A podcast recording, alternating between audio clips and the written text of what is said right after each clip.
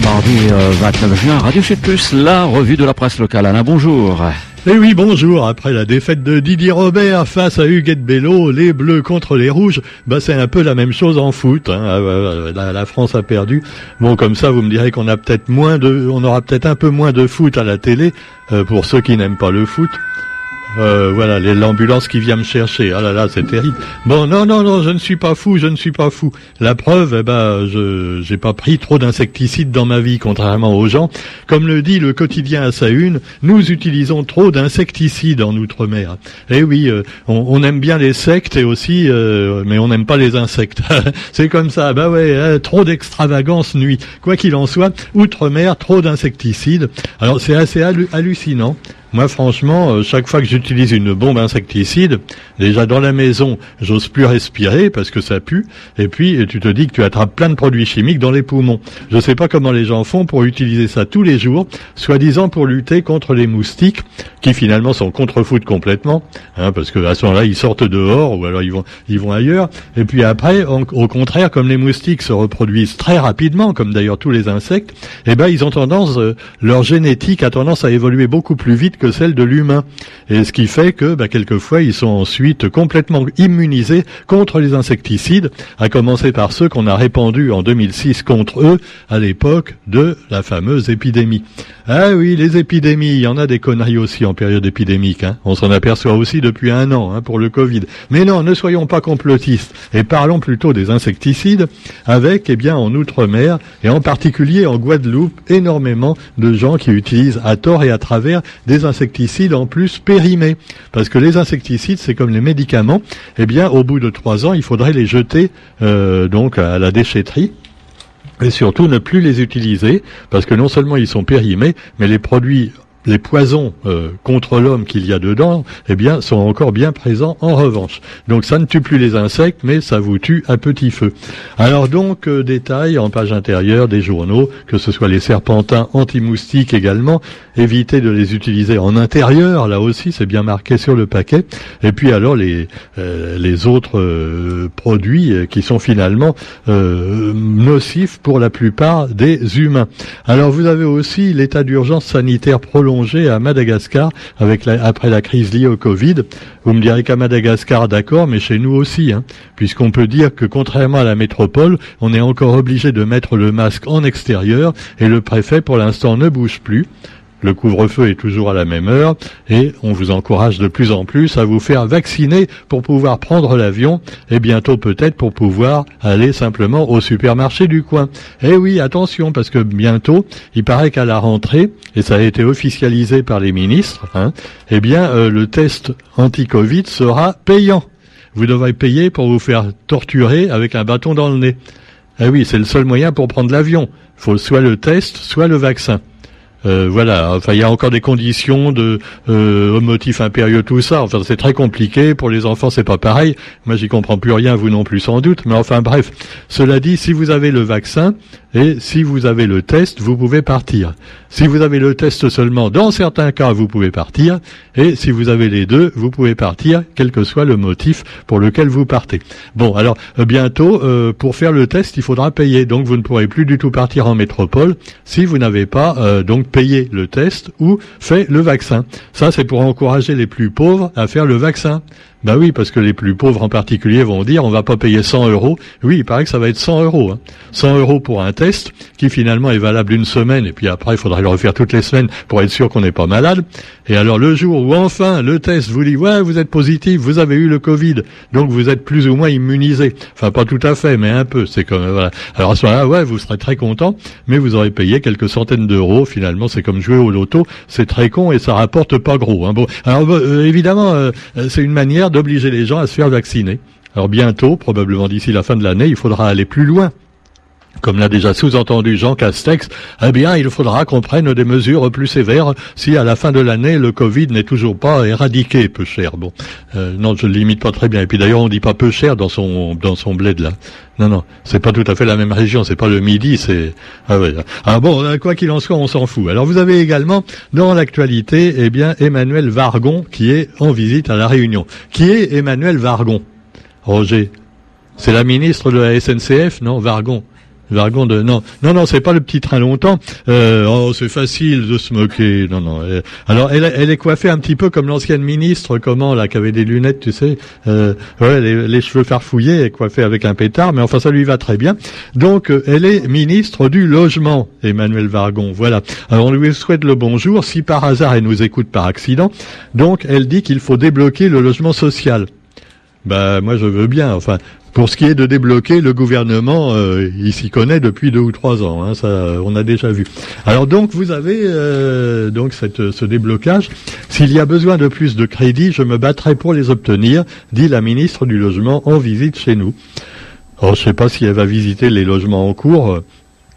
On pourrait d'ailleurs euh, penser, plutôt que d'avoir fait une route du littoral avec plein de béton et plein de rochers euh, pris un peu partout, on aurait pu faire de magnifiques maisons et des immeubles avec ça, et des écoles aussi. Et oui, et même des, des routes où ou un tram-train. Euh, Vargon d'ailleurs, elle, aurait pu être favorable. Alors cela dit, euh, s'il y a besoin de plus de crédit, je me battrai, dit-elle.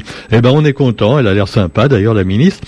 Et alors euh, pendant ce temps-là, ben, on continue à faire des routes et des routes et des routes pour les bagnoles, mais de toute façon, les SDF, ils peuvent toujours dormir dans leur voiture. Eh ben oui, c'est peut-être pour ça qu'il y a des gens prévoyants qui achètent de plus en plus des SUV.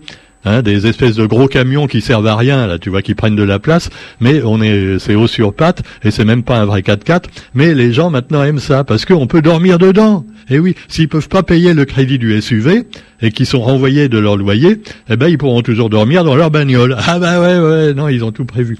Bon, alors, quoi qu'il en soit, le président de l'ALEFPA est également sur l'île. Le patron de l'ALEFPA, donc, euh, qui parle de, réinsertion sociale, euh, voilà, euh, qui est également dans le quotidien d'aujourd'hui. Actualité aussi avec la santé et toujours et le tribunal administratif qui maintient la fermeture du service urologie. On s'y attendait d'ailleurs. Donc voilà le c'est sûr que bah, on a toujours coupé euh, tout. Hein. Les médecins sont plus là. Euh, vraiment, il y a une grosse envie de que ça reprenne parce que là, tout est bloqué. Alors ça va bloquer les reins des patients aussi, hein, fatalement. Et puis ça va entraîner des morts encore plus que le Covid. Mais enfin ça, non, euh, circuler, il n'y a rien à voir. Allez. Et puis euh, l'actualité aussi politique avec euh, le bilan finalement de ce séisme à la région. Et, finalement, bah, on revient là-dessus avec la défaite de Didier Robert. Alors évidemment, ça a dû décevoir le maire de Saint-Pierre, hein, qui avait pris parti pour lui, ainsi qu'à d'ailleurs que le maire du Tampon. Mais ils ont quand même une consolation, aussi bien donc Michel Fontaine qu'André Tienakoun, c'est que en ce qui concerne le département, par contre, leurs candidats ont été pour la plupart élus. Et donc, euh, vous avez également, on voit le visage réjoui de Michel Fontaine avec euh, Serge Haro dans le quotidien d'aujourd'hui. Serge Haro, il est à la fois soutien d'Erika Barex, puis de la liste de fusion au régional, et a été réélu au département avec un binôme issu de la majorité de Michel Fontaine.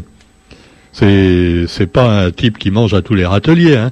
Il va du côté où finalement il peut faire le plus de bien pour la réunion. Voilà, il est conciliant, il fait des compromis. C'est pas des compromissions. Alors bon. Et puis vous avez la, présidence du département. Eh oui, alors là aussi c'est rigolo parce que vous avez Claude Melchior, euh, non Claude Melchior, Cyril Melchior, pardon, euh, lors de la passation de pouvoir avec Nassima Dindar, c'était en décembre 2017. Souvenez-vous, Nassima donc évincé et donc Cyril Melchior, euh, voilà, les non alignés ont les clés, nous dit le quotidien en commentaire. Et finalement pour Info 974, eh bien il faut tout faire maintenant pour se débarrasser définitivement de Nassima Dindar. Ah ouais, la piétiner, tu vois. Bon, ah, il aime pas Nassima, hein, Pierrot Dupuis. Ah, il déteste Nassima encore pire qu'Huguette Bello, j'ai l'impression. Bon, quoi qu'il en soit, quelle mère pour Saint-Paul Alors là, c'est également un problème parce qu'on sait qu'Huguette Bello, euh, évidemment, euh, c'était la mère de Saint-Paul et comme elle doit laisser la place maintenant, eh bien, euh, elle peut pas cumuler les deux mandats. Elle va probablement investir, encourager Emmanuel Séraphin. Alors Zéraphin s'impose pour succéder à Huguette Bello, selon les commentateurs, mais les élus saint-paulois disposent de 15 jours pour élire le nouveau maire, donc il y a encore un petit peu de suspense. Séraphin sera-t-il considéré comme l'ange sauveur de Saint Paul? De toute façon, bon, euh, il fera toujours mieux que certains que je ne citerai pas. Hein, ah ouais, Euh, malin, malin. bon, enfin, quoi qu'il en soit, vous avez aussi euh, bah, le brevet des collèges qui a commencé hier. Ah bon, c'est vrai que le brevet, euh, on a l'impression que ça sert plus à grand chose, hein, parce que même avec le bac, euh, t'es chômeur, hein, théoriquement. Alors le brevet des collèges, quand même, c'est bien parce que ça peut, ça permet de faire le point un petit peu avant de passer aux échelons supérieurs, et c'est comme un entraînement au bac, note le quotidien. Point final de la scolarité des années collège, le diplôme national du brevet reste important aux yeux des élèves et des professeurs. Il a lieu jusqu'à ce soir dans notre île. On souhaite bon courage aux candidats. Et puis alors, notons quand même alors quelqu'un qui a une exception à la règle. On sait que ça a fait la, présidence, enfin les candidats du président Macron ont fait un bid aux élections. Euh, la République en marche et, commence à boiter sérieusement. Elle va se retrouver en fauteuil roulant si ça continue. Hein. Ah ouais, ils ont ils ont reçu une claque les candidats de Macron. Ah bah ils ont voulu faire comme leur candidat, euh, comme leur président, hein, euh, sans doute. Alors cela dit, il y a quand même un gagnant aux élections régionales en Guadeloupe. Ah euh, ou alors les Guadeloupéens, ils ont absorbé trop d'insecticides anti-moustiques, comme je disais, c'est peut-être pour ça. Après, ils ont voté. Euh, ils ont pas bien vu. Ah, ah non, allez, c'est Harry Chalus, le marcheur victorieux. Eh oui, c'est le président sortant de Guadeloupe, étiqueté La République en marche, qui a remporté facilement le second tour avec 72% des suffrages. Ah, c'est presque une république bananière. Hein. Non, on va pas dire que la Guadeloupe c'est une république bananière. Hein. Surtout que c'est encore français. Hein. Ah euh, même si les bananes là-bas, elles sont traitées avec des produits chimiques aussi. Ah oui, c'est pour ça, c'est comme les insecticides. Bon, quoi qu'il en soit, Harry Chalus, retenez son nom, c'est quand même une exception. Grâce à Harry Chalus, en Guadeloupe, eh bien, un marcheur a gagné une région. C'est ah bah faut quand même le noter. Hein, pendant ce temps-là, on apprend également une autre nouvelle. Euh, je sais pas là aussi si elle est bonne ou mauvaise. C'est qu'Emmanuel, euh, comment euh, ah, le, le, le, gueulard, voilà, j'ai un trou de mémoire. Un Mélenchon, ne Mélenchon pas tout quand même. J'allais le confondre avec Macron. Euh, Monsieur Mélenchon va venir à la Réunion. C'est ce que nous apprend l'info.re. Euh, voilà, je sais pas si c'est une bonne nouvelle. Hein. C'est sûr, ça peut faire un petit peu rigoler, euh, voilà. Et puis il va engueuler tous les journalistes pays. Là, il aura raison, hein, parce que quand même, ils sont pas tellement objectifs bien souvent. Mais, mais enfin, cela dit, eh bien, Mélenchon à la Réunion, ça va être assez rigolo. Et puis pour terminer avec l'actualité nationale et internationale. Notons que la bataille présidentielle est lancée euh, donc, euh, alors ça, la bataille présidentielle elle est lancée en France. Hein. Alors euh, Xavier Bertrand a le vent en poupe, on le sait, face aux marcheurs, et les régionales sont à peine bouclées que cette bataille pour la présidentielle a déjà démarré hier, poussée notamment par Emmanuel Macron, parti défendre la relance sur les terres de Xavier Bertrand, qui est maintenant son concurrent, son ennemi, hein, c'est sûr que c'est lui qui a remporté les élections avec les Républicains face aux macronistes qui finalement ont perdu. Et puis notons également, pour terminer, eh le nouveau bac dès la rentrée prochaine, avec Blanquer qui veut encore renforcer le contrôle continu. Ah, le contrôle continu. Tous nos ministres veulent, contrôler tout le monde. Hein. C'est un contrôle continu. Blanquer, lui, donc, c'est pour contrôler non pas les moutons, mais les veaux, parce que c'est la Blanquer de veaux. Oui, c'est nul, je sais. Allez, je m'en vais là. Allez, je sors. C'est trop lamentable. On se retrouve quand même demain, hein, voilà, euh, pour la revue de presse sur Radio Sud Plus. Et puis on vous souhaite une bonne journée à tous. Salut.